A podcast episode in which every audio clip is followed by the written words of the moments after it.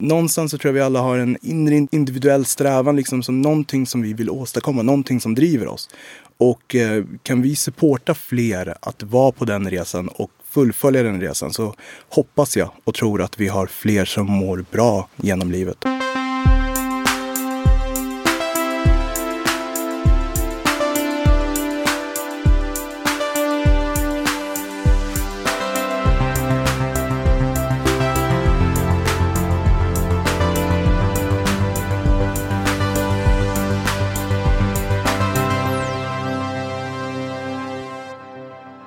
Välkommen tillbaka till Heja Framtiden. Uh, Christian von Essen från Helio GT30 i Stockholm. Det är så himla mysigt. Uh, jag sitter här med Innocent Mogenga. Välkommen till podden.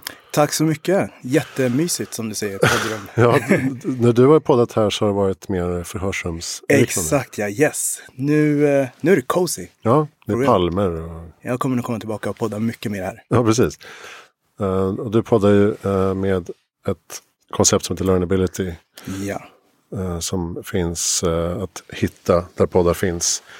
Eh, och vi ska ju grotta ner oss lite i det som många av mina poddgäster liksom landar i på något sätt. Alltså, hur vi ska få till det här med lärandet och ja. det livslånga lärandet. Ja. Personlig utveckling och så vidare. Kan inte du berätta lite din story från början för det första, var kommer Innocent namnet ifrån? Jag tycker det är så fantastiskt mm. att det är Innocent. Det blir verkligen från början, från början. uh, jo men absolut, det, det, finns en story bakom det också. Och uh, den börjar uh, 1990 när min mor träffar min far som är en ung general i, in, i the liberation struggles som det kallas i Rwanda. Så um, han var 27 vid den tiden, min mor var 29 som jag förstår det. Uh, de träffas. Um, I oktober 1990 så går han bort. Det var under en vecka där jag tror tre av de, de tre högst rankade generalerna uh, gick bort under en och samma okay. vecka.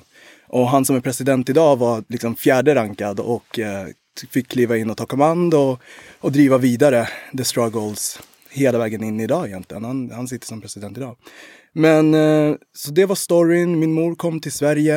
Eh, jag blev till någonstans där i mixen. Eh, min mor kom till Sverige i maj 91 och jag föddes den 9 maj. Eh, 91. Så det var en liten marginal att jag ens blev till och att jag föddes här i Sverige. Och mm. därav fick jag namnet Innocent för hon ansåg att han gick bort oskyldig liksom i de här strugglesna. Ah, förde vidare det budskapet på något sätt ja. till dig? Ja. Mm. Så det är bakgrunden och det är därför jag hamnade här. Hon skulle egentligen till Kanada från början men ja, det körde ihop sig med papperna och ja, det är intressant att liksom ha med sig det, hur, hur små marginaler allt sker med och jag tror det är därför jag verkligen gillar konceptet eller att prata kring serendipity. Mm. Slumpen, den positiva slumpen. Ja, precis. Inte så att inte nödvändigtvis så att uh, allting var meningen från början utan att det blir mening på, på, på, vä på vägen på något Precis sätt. Precis så, man gör mening av det eller uh, man väljer att tro att det finns en mening och med det så bygger man vidare momentum förhoppningsvis. Jag tänker skitofta på det här faktiskt. Ja. Uh, ja, men sliding doors-filosofin. Uh, ja. liksom. ja, men idag känner jag nog för att gå höger istället för vänster. Och så träffar jag den här personen yes. Som leder mig till ett möte som gör att mitt liv förändras på något sätt. Yes. Vad hade hänt om jag gått till vänster? Hade jag träffat en annan person som hade lett mig in på något annat? Eller hade jag bara gått hem och deppat istället? ja men, nej, men verkligen. Och jag, jag, tror hela min karriär har varit det. Uh, jag, har, jag har liksom Uh, roll with the punches, eller vad man säger. uh, tagit, uh, tagit varje möjlighet för vad det är och liksom gjort väldigt mycket olika saker. Mm. Och jag känner verkligen att det har kulminerat i den här resan och att jag är där jag är idag med de insikterna och det perspektivet som jag har och förhoppningsvis kan bygga det som jag hoppas att satsa på att bygga på framåt. När insåg du att just det här med lärande, utveckling var din grej? Mm. Det är... Eh, jag har nog alltid varit väldigt nyfiken och eh, kanske eh, insett att jag ställer väldigt mycket varför-frågor till mig själv eh, länge. Men sen när det blev konkret att liksom det här är något som jag är så pass intresserad av att det faktiskt är någonting som jag bör jobba med. Det skedde för ungefär två år sedan någon gång. Uh, mitt efter en resa med att bygga bolag inom uh, digital kommunikation, hade en bakgrund i fashion sen innan det, jag drev en retailkedja. Sjukt uh, intensiv och tuff resa som började när jag var 20 år ungefär och mm. byggde väldigt mycket fundament i min entreprenöriella resa. Eh, så där var jag operativ chef och liksom drev det och sen så beställde, bestämde jag mig för att kommunikation är det som jag tycker är roligast. Eh, by, byggde en organisation kring det, digital kommunikation och då var det mycket inom fashion. Eh, för det var min ambition också när jag började den första resan, att någon gång ska jag starta ett klädvarumärke. Så det var någonstans det som drev mig till att lära mig, till att göra. Men sen kom jag in på digital kommunikation och ehm, inser att men fashion är inte alls det jag vill syssla med.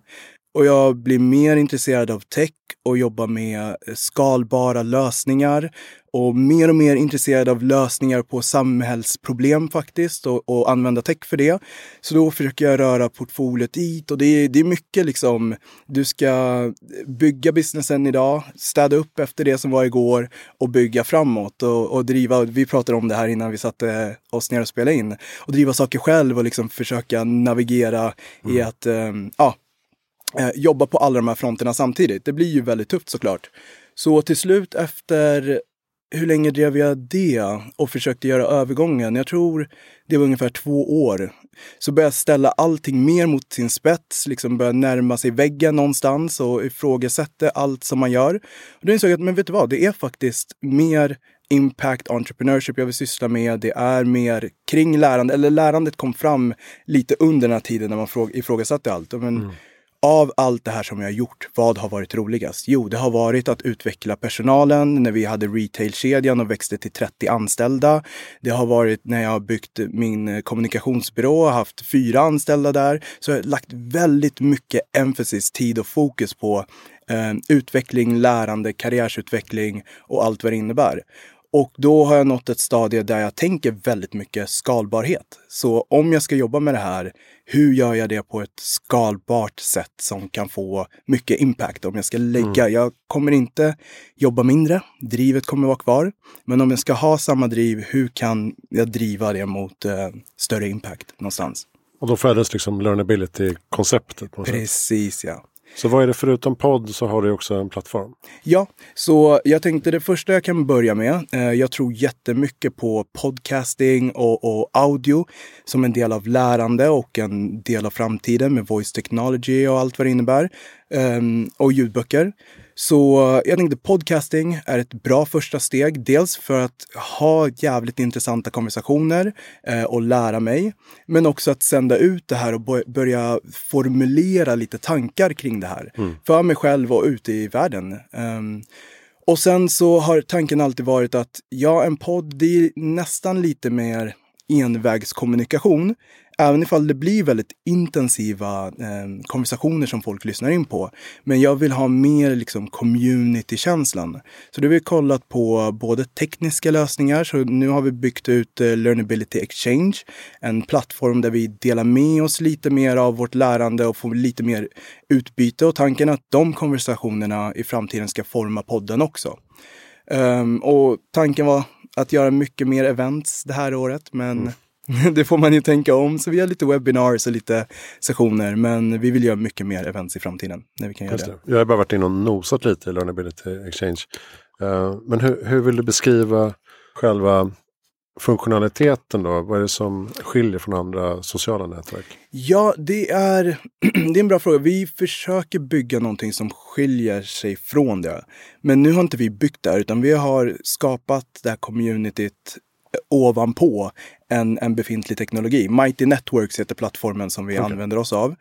Och eh, det vi inte riktigt kommer ifrån är tyvärr att det blir lite, när man postar och gör inlägg så blir det fortfarande här, jag ska sitta ner, det här som vi har på LinkedIn, eh, Vanity Metrics. Det är mm. lite så här, kan jag få likes på det här inlägget? Kommer jag få kommentarer? Och eh, på den plattformen som vi håller på och bygger eh, egentligen nu via Antler och det här programmet som jag går, EdTech-lösningen, så vill vi faktiskt helt och hållet bort från det. Um, men, men nu, nu pratar jag om eh, nackdelarna med det, det vi gör. Men jag ser fortfarande en, en liten begränsning i att det blir tyvärr lite, hej, här är jag, jag tycker det här är smart. Jag, lite, jag vill verka smart när jag postar det här. Medan jag hade velat och vill bygga mer där jag sparar lärande för mig själv. Det här tyckte jag var bra. Det här är någonting som jag lärde mig av. Jag sparar det för mig själv. Och så, så dyker det upp i ditt flöde då kanske, ifall det är av relevans för dig. Inte som en post, utan som att du får access till mitt bibliotek eller min commonplace snarare. Ja, just det. Ja, att man kan diskutera på ett lite trevligare sätt också kanske. Att så här, ja men nu har alla, nu har 20 pers läst den här artikeln i den här tidskriften. Uh, nu går vi in i det här rummet och diskuterar den. Yes. Uh, istället för att det blir så här, här, här postar jag någonting väldigt smart och så kommer någon annan säga ja fast det där går aldrig. Och så blir det liksom Exakt, ja. polariserat direkt. Istället så har du som ett forum kanske kring innehåll där vi kan fördjupa och vi kan, för att vi vill lära oss, där fokuset är lärande, inte att uh, verka smart eller snygg eller snabb eller vad man nu gör på de här sociala plattformarna. Nej, för... Det vill jag gärna att vi kommer ja, ifrån. Ja, precis. För jag, tror, jag märker det på Facebook. Jag, jag orkar inte posta seriösa grejer längre. Nej, nej. För att det kommer alltid någon och bara, ja fast har du tänkt på det, det här? ja. Det där kommer aldrig funka. Man bara, nej men okej, skit i det liksom. Så då blir det mer så här lättsamt och, och flamsigt. Um, och LinkedIn blir mer uh, self-promotion bara för alla ja. håll. Var, vart är plattformen kan... för lärande? Ja. ja, precis. Och det här pratar faktiskt Karin Ism om i boken också. Att uh, frigöra oss från uh, de här techjättarna och hitta nya plattformar som inte är liksom så himla algoritmstyrda och mm. där vi delar med oss av data hela tiden. Utan att, vart ska vi om jag bara vill ägna mig åt nätverkande och lärande? Eh, så att det kanske är en, du har en, en dellösning på det problemet. Ja, men jag tror inte, jag, jag, jag håller med, men jag tror inte vi nödvändigtvis måste gå ifrån data och algoritmer. Utan jag är intresserad av incitamenten bakom att vi samlar data och har algoritmer. Mm. Ifall det är attention, att vi spenderar mer tid, ja men då kommer det sluta upp som de här plattformarna har slutat upp. Men ifall det faktiskt är att vi försöker använda data och förstå ditt lärande för att förstärka ditt lärande och dela med och bygga social learning. Då tror jag vi använder data på ett nyttigt sätt. Mm. Men, och där jag har tillgång till datan. Just det. Uh, ja, inte, där, precis, inte där du, där du sitter och samlar som en stor maktspelare och säljer vidare. Nej, precis. Uh, men, och nu håller du på och inne i Antler då som är en eh, accelerator eller inkubator, vad säger mm, man? Ja men precis, det är väl en accelerator, en VC-fond som investerar pre-company, alltså innan du har startat bolaget. Investerar de i ett antal entreprenörer, först ett större antal, runt eh, 60 till 80 tror jag per cohort. Mm. Och sen så har man då tio veckor på sig att bygga så mycket som möjligt. Och i det steget får ett fåtal av eh, grupperna, teamsen, investering och har några månader på sig till att fortsätta bygga innan man pitchar ut i vida världen. Ganska spännande, nästan som en så här, uh, game show. Alltså det är lite Draknästet fast bakom kulisserna. Så här. Man, man skulle definitivt kunna sätta upp kameror i ja. rummet och göra ett tv-program. Ja. Nej, jag har bekanta som har gjort den där resan och, och inte fick uh, finansiering på mållinjen så att ja, säga. Men att det var en otroligt intensiv och spännande ja. väg dit. Ja, och nätverket är helt fantastiskt. Det är ja. ett gäng drivna individer som samlas i, i ett rum liksom och löser problem dagligen. Mm. Så det är, det är väldigt givande skulle jag säga. Och, och du jobbar med något som heter Align då? Precis. Med det nya konceptet. Ja. Hur skiljer det sig från um, det tidigare då, Learnability Exchange? Mm. Ja men precis. Är, vi har pratat lite om det, så egentligen när jag började Learnability det började från Align-hållet. Så en, en konkret edtech-lösning där jag gick och tänkte liksom, okay, hur ser det ut i en perfekt värld kring lärande om vi ska eh, personifiera lärande, göra det flexibelt och eh, tillgängligt. Mm. Hur ser en sån perfekt värld ut? Och så fick jag jobba mig bakåt och landade i första pitchdecken Då var det mycket återigen byggt på audio, vilket jag tror är en stor del. Listen In hette produkten då. Sen har jag gjort en pivot som det kallas under resan och så hette det LQ. Och sen nu är vi i Antler och bygger Align. Så det vi vill göra och det vi gör i, det vi håller på och bygger nu är en learning management plattform som på sikt vill kunna validera informell utbildning. Ah, okay. Alltså ta vår den produktiva delen av vår dagliga informationskonsumtion. Eh, både short term, den lättare, eh, podcast, eh, ljudböcker, Youtube. Eh, ja, produktiv informationskonsumtion. Kombinera det med lite mer midterm som onlinekurser som man kan gå som sträcker sig en, tre eller sex månader. Och input även det statiska som du gått för fem eller tio år sedan, eh, den traditionella utbildningen. Och vertikalt integrera allt det här i en plattform, ett score, som visar din lärbarhet. Och det är LQ alltså? Det är din LQ. Måttet. Precis, ja. Så vi vill mäta din learnability quotient. Alltså din viljan, strävan att lära, anpassa och växa egentligen. Är det här ett verktyg då som ska HR-chefer till exempel eller mm. företagsledare? Ja, företagsledare. Jag tror Det man använder sig av mest idag när man jobbar med lärande inom organisationer är det som kallas LMS, så Learning Management Systems. Som egentligen är platt, en plattform där du slänger in innehåll. Många gånger behöver HR-personerna eh, Ehm, skapa innehåll för plattformarna eller så köper man in innehåll. Men det är lite mer statiskt helt enkelt. Det vi vill göra istället är att ge medarbetarna ett verktyg där de kan samla sitt lärande mest för sig själv man, många organisationer jobbar med roadmaps till exempel. De säger att om tre år så vill jag vara här ungefär. Ett år här, sex månader, tre månader och en månad. Och då har du, det här är vad jag vill göra. Under det har du, det här är deliverables, vad jag behöver leverera för att uppnå det. Och det vi vill erbjuda på flippsidan av det, det här är vad jag behöver lära mig. Och kontinuerligt liksom mäta hur det lärandet går i förhållande till min roadmap. Mm. Är det här något som, eh, alltså hur många jobbar med det här idag skulle du säga? Är det, är det ett eftersatt område? Så att säga? Ja, det du har som sagt, ja det var där din fråga började eh, med HR. De som har en HR och jobbar med LMS är inte våra early adopters som det kallas.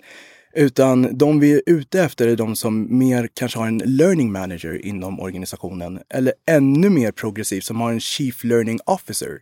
Där learning är så pass viktigt för dem att de har en learning manager i deras C-suite. Det tror vi är den organisationen som är mer öppen för en okonventionell resa, en krokig, bråkig resa med massa lärandet. De förstår det här med knowledge transfer till exempel, så ifall jag lär mig någonting som verkar vara helt random eller utanför mitt arbete, så finns det knowledge transfer som sker, där jag kan översätta den kunskapen till något som är relevant. Jag vet inte hur du kan relatera till det kanske, som har väldigt breda konversationer ja, och utforskar väldigt brett. För mig blir det ju dels att jag frågar alla om boktips till exempel. Mm. Det, det är även för lyssnarna men det är också för mig själv. För att då är det så här, ja men det här var spännande konversation. Då kan jag faktiskt fördjupa mig lite och gå ett steg längre. Yeah. så här, men då lyssnar jag på den boken som den personen rekommenderade.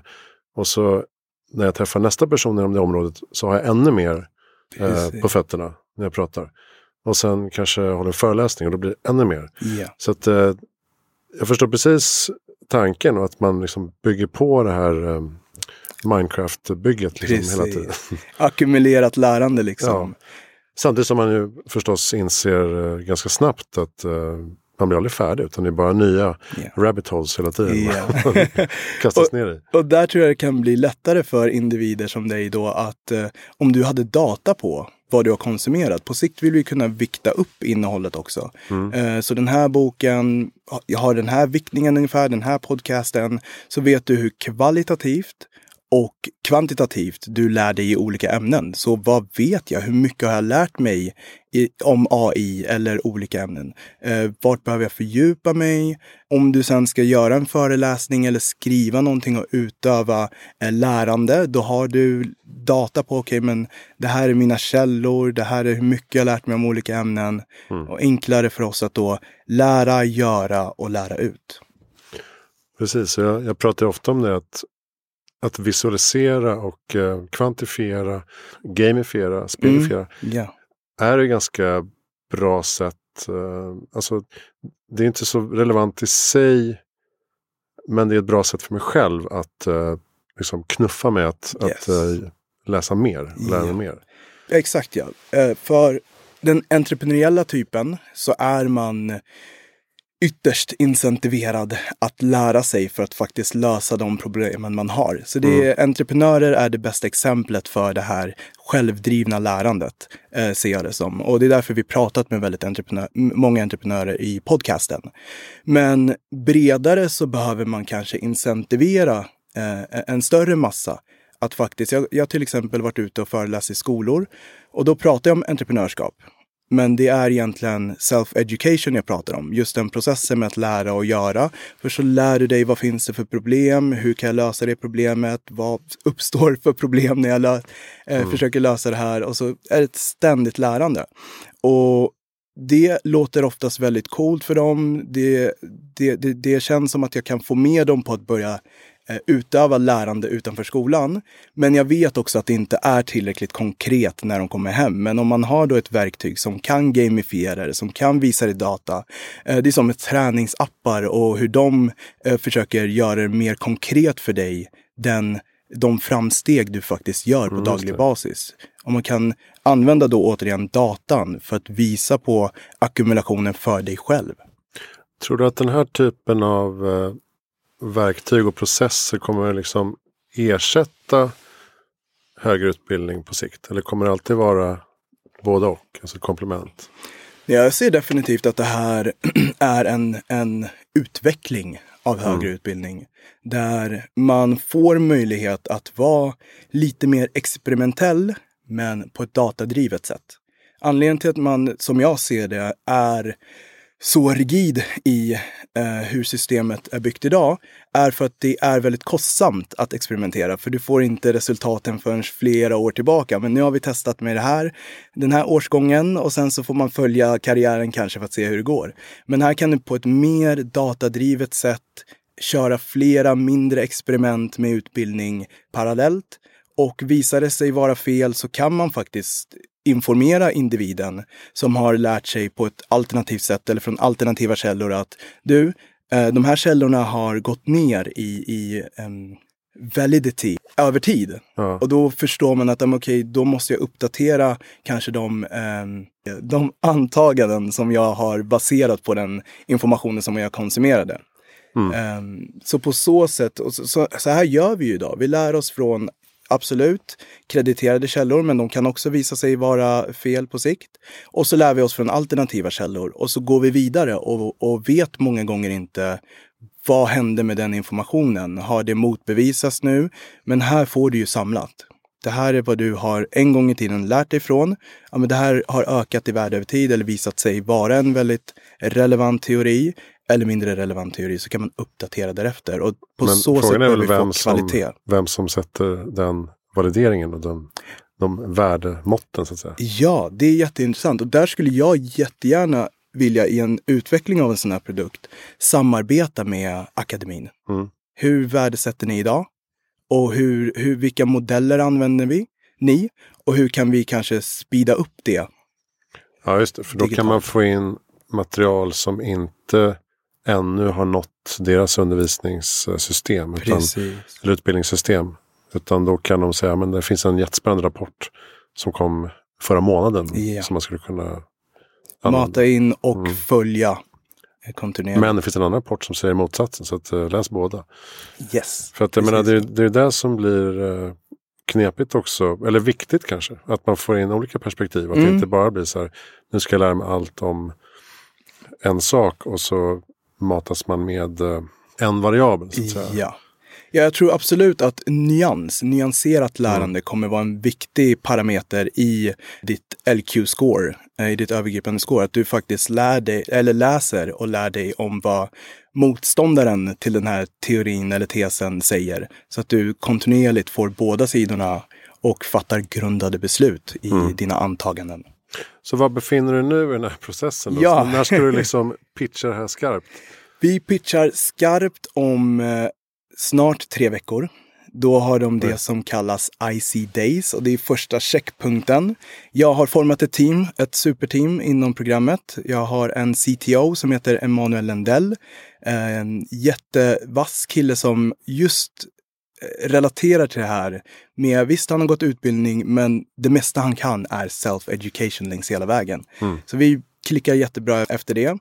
Och sen så har vi Stephanie Darville som är från London, jobbat med Consumer Insights, Business Development, supervass tjej hon med och byggt en jättefin dynamik mellan oss. Vilket eh, om någon tänker på att joina Antler som lyssnar på det här, vilket jag tror du har många lyssnare som ja, borde ja. eh, söka och joina och kanske driva mot impact entrepreneurship, så är teamet någonting som kommer drillas in hur, hur man bygger ett bra, starkt team.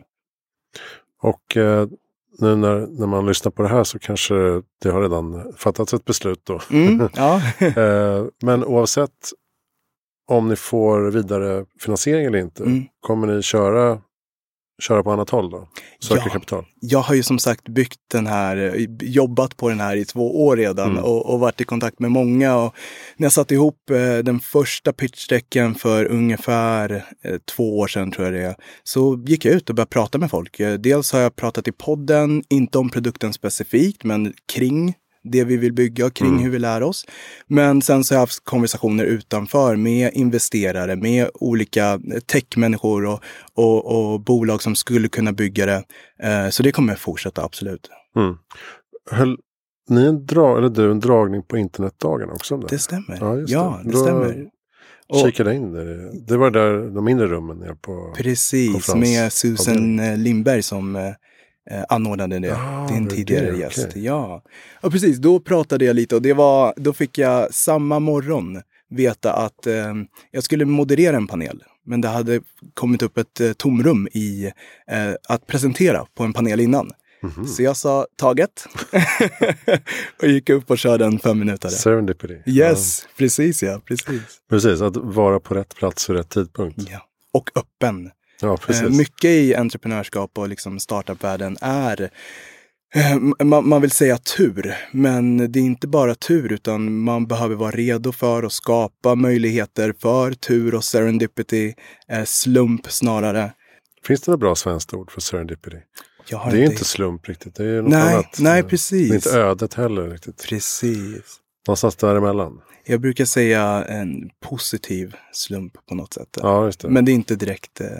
Nej, precis. Men, men som eh, man brukar säga just om att optimism föder möjligheter i sig för att man är mer öppen och man har då mer tur inom citationstecken. För ja. att man ser saker som inte andra ser. Precis, och där har jag haft på mina sociala medieprofiler informed optimism, gillar mm. att prata om. Så det är inte blind optimism eller blind tillit, utan det är grundad optimism eller ja, rationell optimism kan man kalla det, där man börjar från en optimistisk punkt. Det här är en perfekt värld kanske och så får man bryta ner det och göra det flera gånger för att hitta flera vägar dit. Mm. För har du bara en plan eller bara hopp så kommer det bli väldigt svårt för dig när det, när det första inte fungerar. Men eh, har du med optimismen som din eh, guiding light börjat och sen så bryter du ner för att kunna figure out vad behöver vi? Vilka faktorer behöver spela in? På ett eh, mikro, makro och mesoplan, liksom, vad behövs för att vi ska ta oss dit?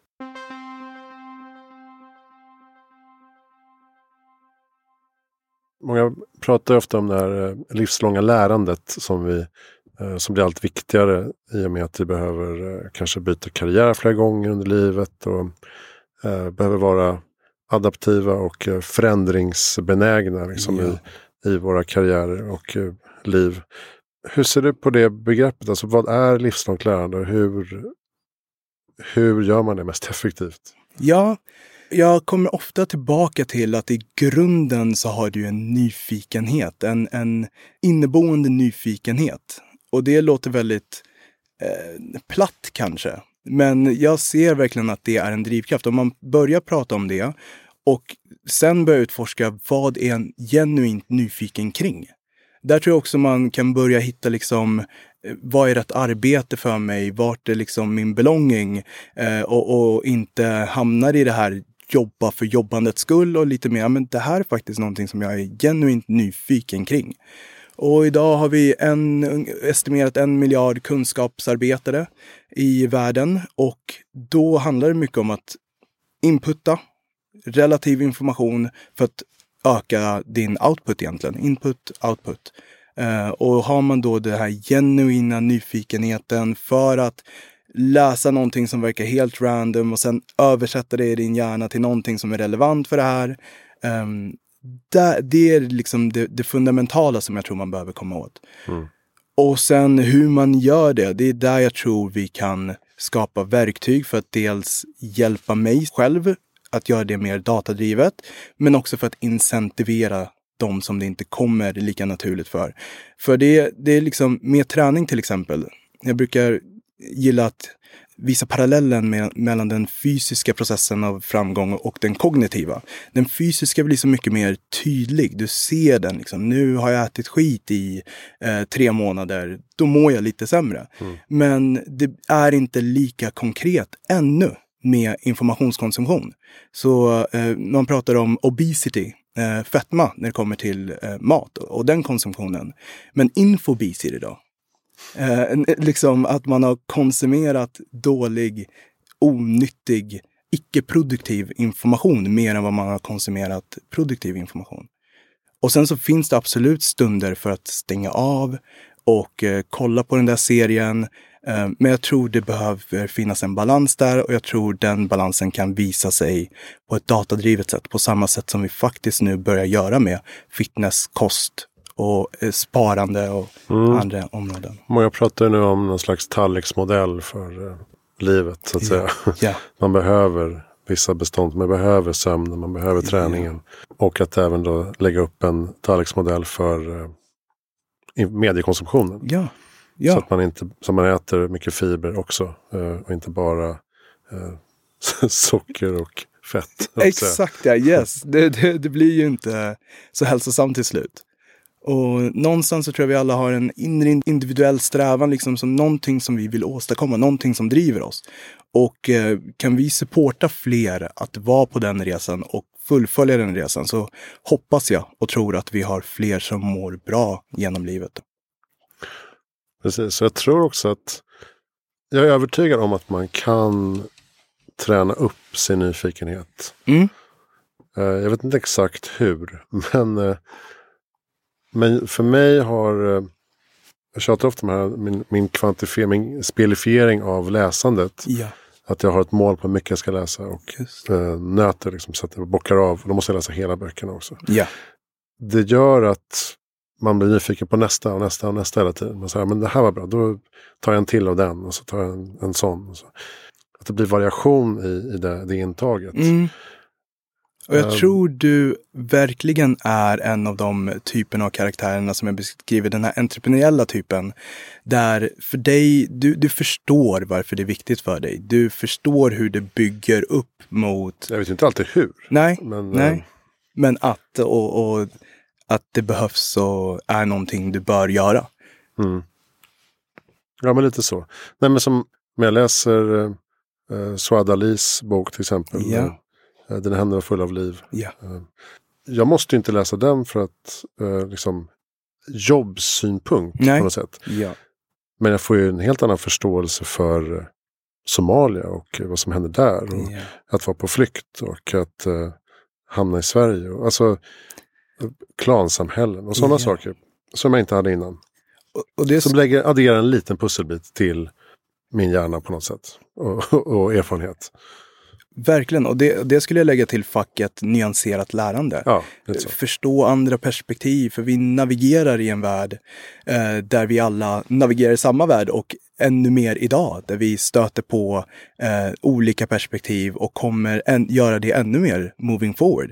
Mm. Och då att kunna förstå och sätta sig in i andra perspektiv tror jag blir viktigt för ditt arbete eller din, din vardag. Även ifall det verkar väldigt indirekt så hjälper det i, i EQ till exempel blev en väldigt eh, populär skill eh, i arbetslivet och ett sätt att mäta vår förmåga i arbetslivet. Och det är väl lite på det spåret, kunna eh, samarbeta med väldigt många olika människor. Ja, just det. Någon sorts emotionell intelligens. Precis, ja. Och sen pratar man om AQ, någon slags uh, adaptiv intelligens, uh, mm. förändringsförmåga. Och du kommer med LQ. LQ, yes. Finns det som begrepp eller har du liksom det har, det? det har använts. Um, Manpower har um, till exempel använt det tidigare. Uh, och då som jag upplevde det lite så här marketingmässigt. De slängde upp ett test eh, ja, för att prata om faktiskt en förmåga. Eh, World Economic Forum har också pratat om det. Mm. Och eh, nu så dyker det upp lite mer här och där, vilket är jättekul. Mm. Eh, så, så folk förstår och börjar använda eh, konceptet.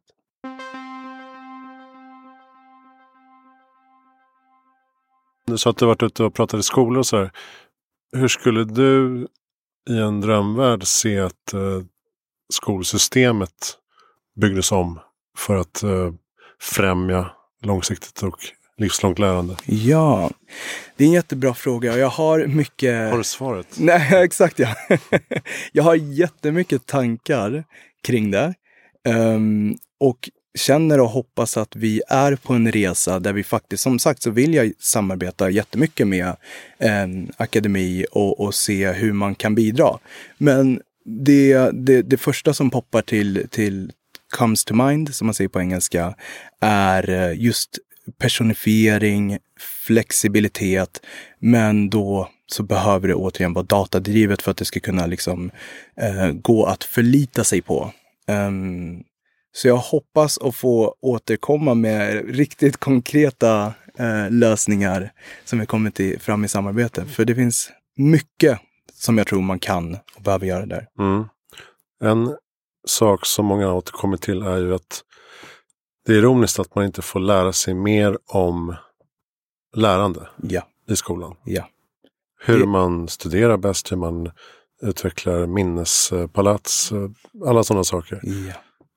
Och det, när, nu när vi onboardar företag på Align, eh, kom, vi kommer bygga produkten för att stärka eh, lärandekulturen inom organisationer. Och det första vi kommer ha som tema, eh, i framtiden, så kommer, eller framåt, så kommer det vara användargenererat innehåll. Men som en onboarding så kommer det vara kurerat innehåll, där vi kurerar resan in i plattformen. Och det är just första delen lärande om lärande. Ja, just det eh, ses som en jätteviktig del och sen så kan man gå in på eh, ett mer öppet utforskande. Men att veta i grund och botten, hur lär vi oss bäst? Och det är väldigt individuellt det också. Så hur lär jag mig bäst? Ja, det tar ju tid att hitta de nycklarna. Så när har jag flow? Ja. När är jag öppen? Ja. Och när blir det bara korvstoppning? För ibland så kan man ju man kan ju lyssna på timmar av eh, ljudböcker och poddar som man bara inte tar in. För man orkar inte. Liksom. Det blir för eh, uttröttande. Ja, jag vet till exempel att jag är absolut mest audiobaserad i mitt lärande. För jag vill kunna göra andra saker samtidigt. Ehm, jag tappar inte fokus då, utan jag blir snarare mer fokuserad. Och um, jag har lätt att bygga upp visuella bilder och försöka föreställa. Jag tänker mer när jag lyssnar än när jag läser helt enkelt. Eller jag, jag tänker också när jag läser, men det stör läsandet då. Mm. Så jag kan tänka bättre medan jag lyssnar, till exempel. Ja, just det. Men det är som sagt återigen väldigt eh, eh, individuellt. En bok som jag kan rekommendera ifall man faktiskt är väldigt eh, intresserad av eh, lärovetenskapen mm. är How We Learn av Benedict Carey. Eh, som väldigt, på ett väldigt bra sätt tar oss igenom historien egentligen av hur vi lärt oss mer om minne, kognition och alla de här olika beståndsdelarna som innefattar lärande. Just det, bra. Har du några bra exempel på utbildningsinstitutioner eller, eller skolor som är bra på det här? Mm. Jag brukar lyfta Hyper Island som ett eh, bra exempel. Mm. Väldigt praktiskt lärande väldigt eh, mycket ut och göra och liksom göra i skolan. Mycket gästföreläsare. Precis, ja. ja. Så de får ju väldigt mycket av det senaste. Och sen så får de applicera det och, och, och så lär de sig förmodligen the fundamentals eh, också. Eh, så jag brukar lyfta Hyper Island som ett bra exempel. Jag är väldigt eh, intresserad och vill samarbeta mer med aktörer som Part, tidigare Stockholm Open. Känner du till dem? De jobbar mer med ungdomar och eh, började med att erbjuda praktik över sommaren. Och nu de, går de mer mot, som jag förstår att bli mer allomfattande kring lärande och få ut ungdomar från olika bakgrunder in i näringslivet och är mycket mer likt Hyper Island i det sättet att det är väldigt praktiskt. Det är liksom, lär dig, du går ut och, och praktiserar, så kommer du tillbaka och delar med dig av ditt lärande. Eh, du får det sociala kontextet med andra ungdomar som du aldrig träffat förut. Ni ska dela ert lärande. Och där tror jag man får in de här olika delarna som är lärande. Så där skulle jag vilja lägga till ett digitalt verktyg som kan incentivera dem att även lära på bussen på vägen hem eller ta de här små eh, timmarna som man har varje dag och sen eh, faktiskt få data på vad de lär sig och bli incentiverade att lära mer och rekommendationer. Så där tror jag man kan Mm, just det. förstärka den typen av lärande.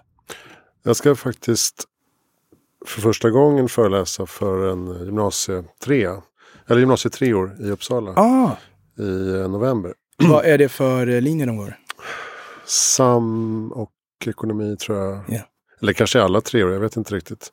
Det blir väl någon slags hybrid. eh, Att det är på plats men det är ut digitalt. Just det, just det. Men, men då vill de ha lite input inför att eleverna ska kunna lyssna på några poddavsnitt eh, inför min föreläsning. så att Just de är liksom förberedda på något sätt. Och det, det tyckte jag, bara där är det så här, ja men bra, då är det någon som faktiskt lägger upp ett litet program. Ja, Så att eh, det inte bara blir så här, ja men här kommer någon snubbe och snackar i 45 minuter, sen kan jag gå på lunch. precis ja.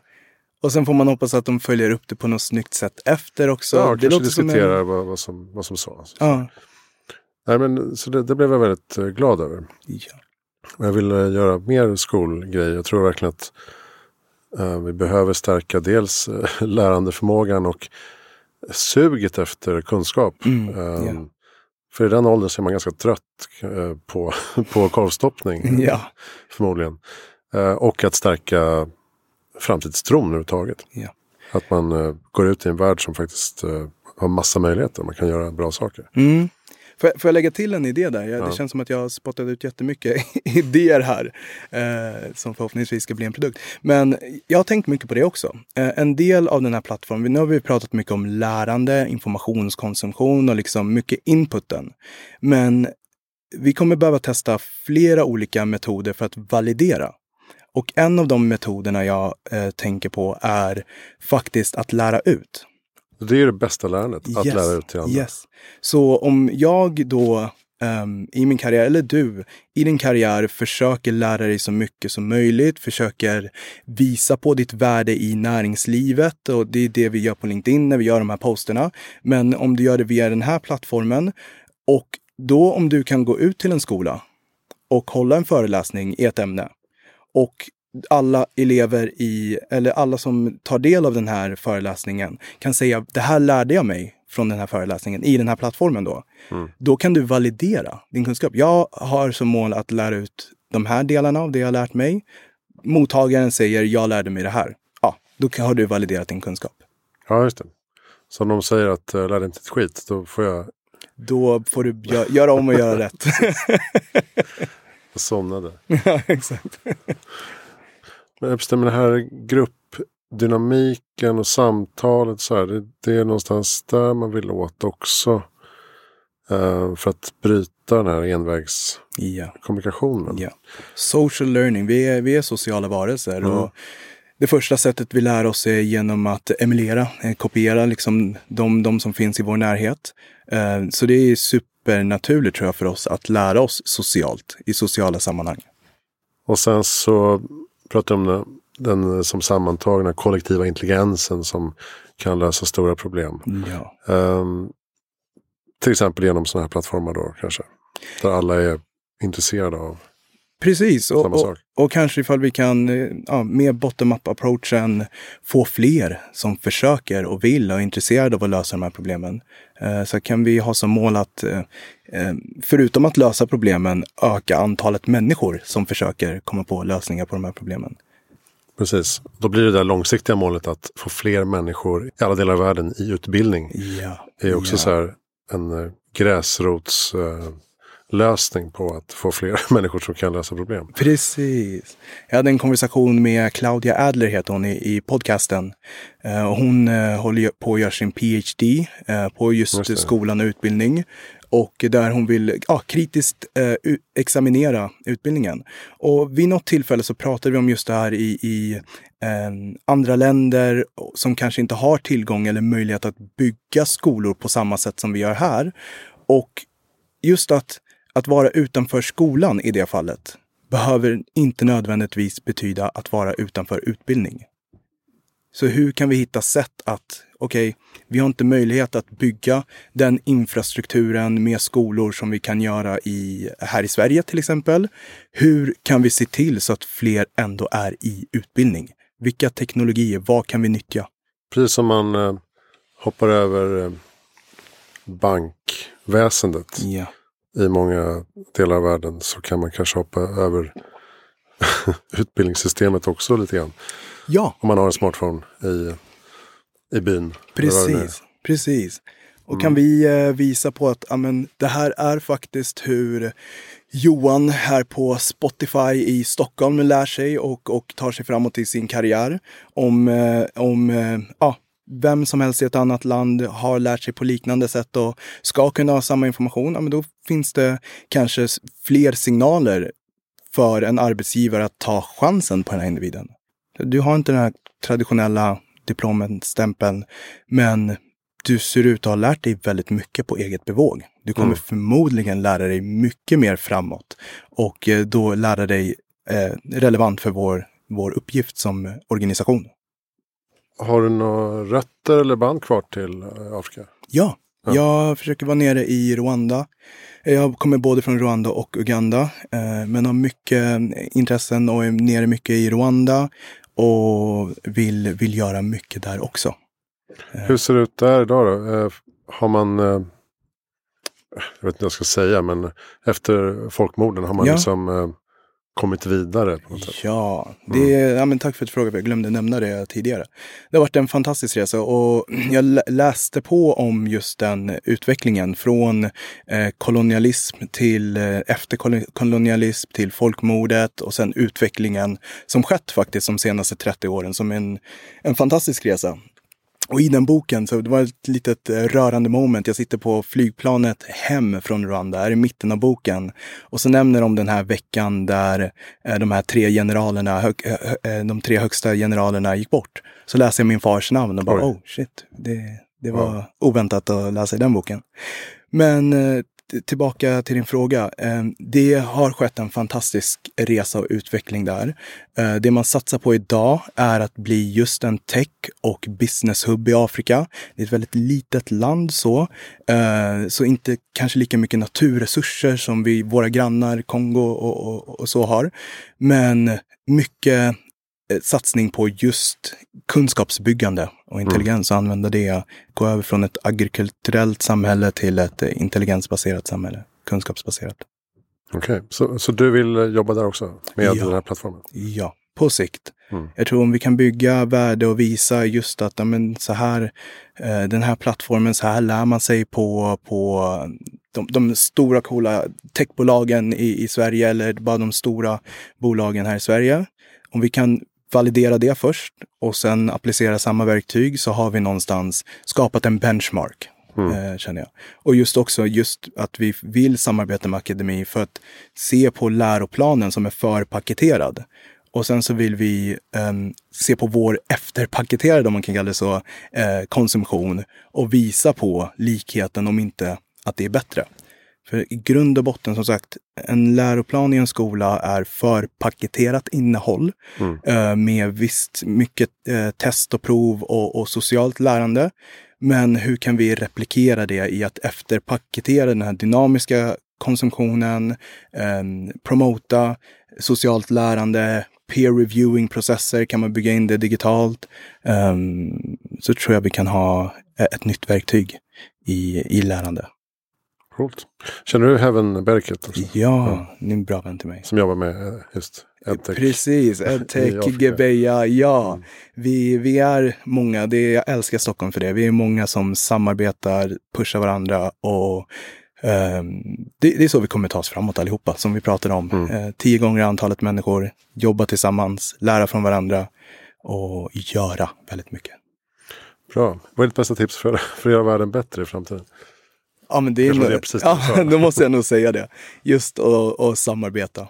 Ehm, öka överskridande, branschöverskridande samarbeten um, oavsett bakgrund eller vad det än är. Vi behöver samarbeta mer, hitta fler lösningar. Jag tror Susan pratade om det i din podd här. Um, uh, pers perspektivstäthet ja, um, och hur det kan driva mot innovativ kapacitet. Det tror mm. jag jättemycket på. Och du nämnde ett boktips. Uh, kanske har något poddtips då? Ja, um, jag nämner en till bok, så här, riktigt uh, fundamental bok. Um, nej, två böcker till. en som jag håller på att läsa just nu, More from Less. Känner du till den? Mm, jag har bara sett uh, rubriken tror jag. Men... Ja, ja, men det känns som en bok för dig faktiskt. Mm. Handlar lite fortsättning på Steven Pinker. Det är inte Steven Pinker, utan den handlar mer om hur vi faktiskt vad som gör att vi idag kan få ut mer från mindre. Alltså mer mm, komfort, mer eh, produkter, var än är vi söker som samhälle. Men att det kräver mindre från världen. Eh, så det är jätteintressant. Som, för, för med Steven Pinker så kan man, som handlade mycket om data på att det går bättre. Så kan man peka, precis som du sa, med, med folk på din Facebook-sida. Ja, men den här statistiken då, eller ja. Mm. Men här är det mer så här, det här är det som sker. Det här är den teknologiska utvecklingen som sker som kan möjliggöra det här. Och då kan man tänka mer kring det snarare än att kritisera eller bara mm. eh, påpeka saker. Så den, den är jag väldigt intresserad av att läsa mer av. Och sen en Fundamental, Seven Habits of Highly Effective People. Den tycker jag alla borde läsa. Okay. Stephen R. Covey, en gammal klassiker podcast, om jag får ge lite podcasttips, så är mm. min favoritpodd och eh, favoritkommunikatör, just nu i alla fall, eh, Seth Godin. Och mm. Han har en podcast som heter Akimbo. Jaha, det visste mm. jag faktiskt. Ja, den jag har hans nyhetsbrev bara, men uh, han är marknadsföringsguru. Precis, marknadsföringsguru. Han pratar mycket om tech också, kultur och hur allt det här interagerar. Mm. Likt det vi pratar om i, i Learnability. Snäppet vassare. Okej. Okay. Grymt. Vem tycker du att jag ska intervjua? Jag tycker du ska intervjua Mala Chakraborty på Ericsson One. Som okay. driver Ericsson One. Fantastisk kvinna. Jättevass och smart. Och ett jättestort hjärta. Mm. Så här skulle jag säga. Grymt. Tack snälla Innocent Mugenga för att du kom till Heja Framtiden. Tack. Eh, vad, eh, var hittar man dig bäst? Ja, um, Learnability hittar man via learnability.online på webb, på Instagram och jag är nog Innocent Mugenga på alla plattformar tror jag. Mm. Ja. du, är, du är nog det. Bra. Um, ja, så får vi önska lycka till då med uh, Align på Antler. Tack så uh, mycket. Får vi se om det går vägen eller om det blir någon annanstans du hittar hem så småningom. Och jag ser fram emot att prata mer med dig. Kanske gör vi det på Learnability nästa gång. Mm, kanske det. Ja. Eller på internetdagarna. Vi får se. Just det. Uh, Hejaframtiden.se hittar alla avsnitt uh, och information om mina föreläsningar och även boken som heter Vad händer nu med framtiden? Som du med fördel kan eh, beställa och läsa. Vi uh, hörs nästa gång med något annat. Jag heter Christian von Essen. Tack för att du lyssnade.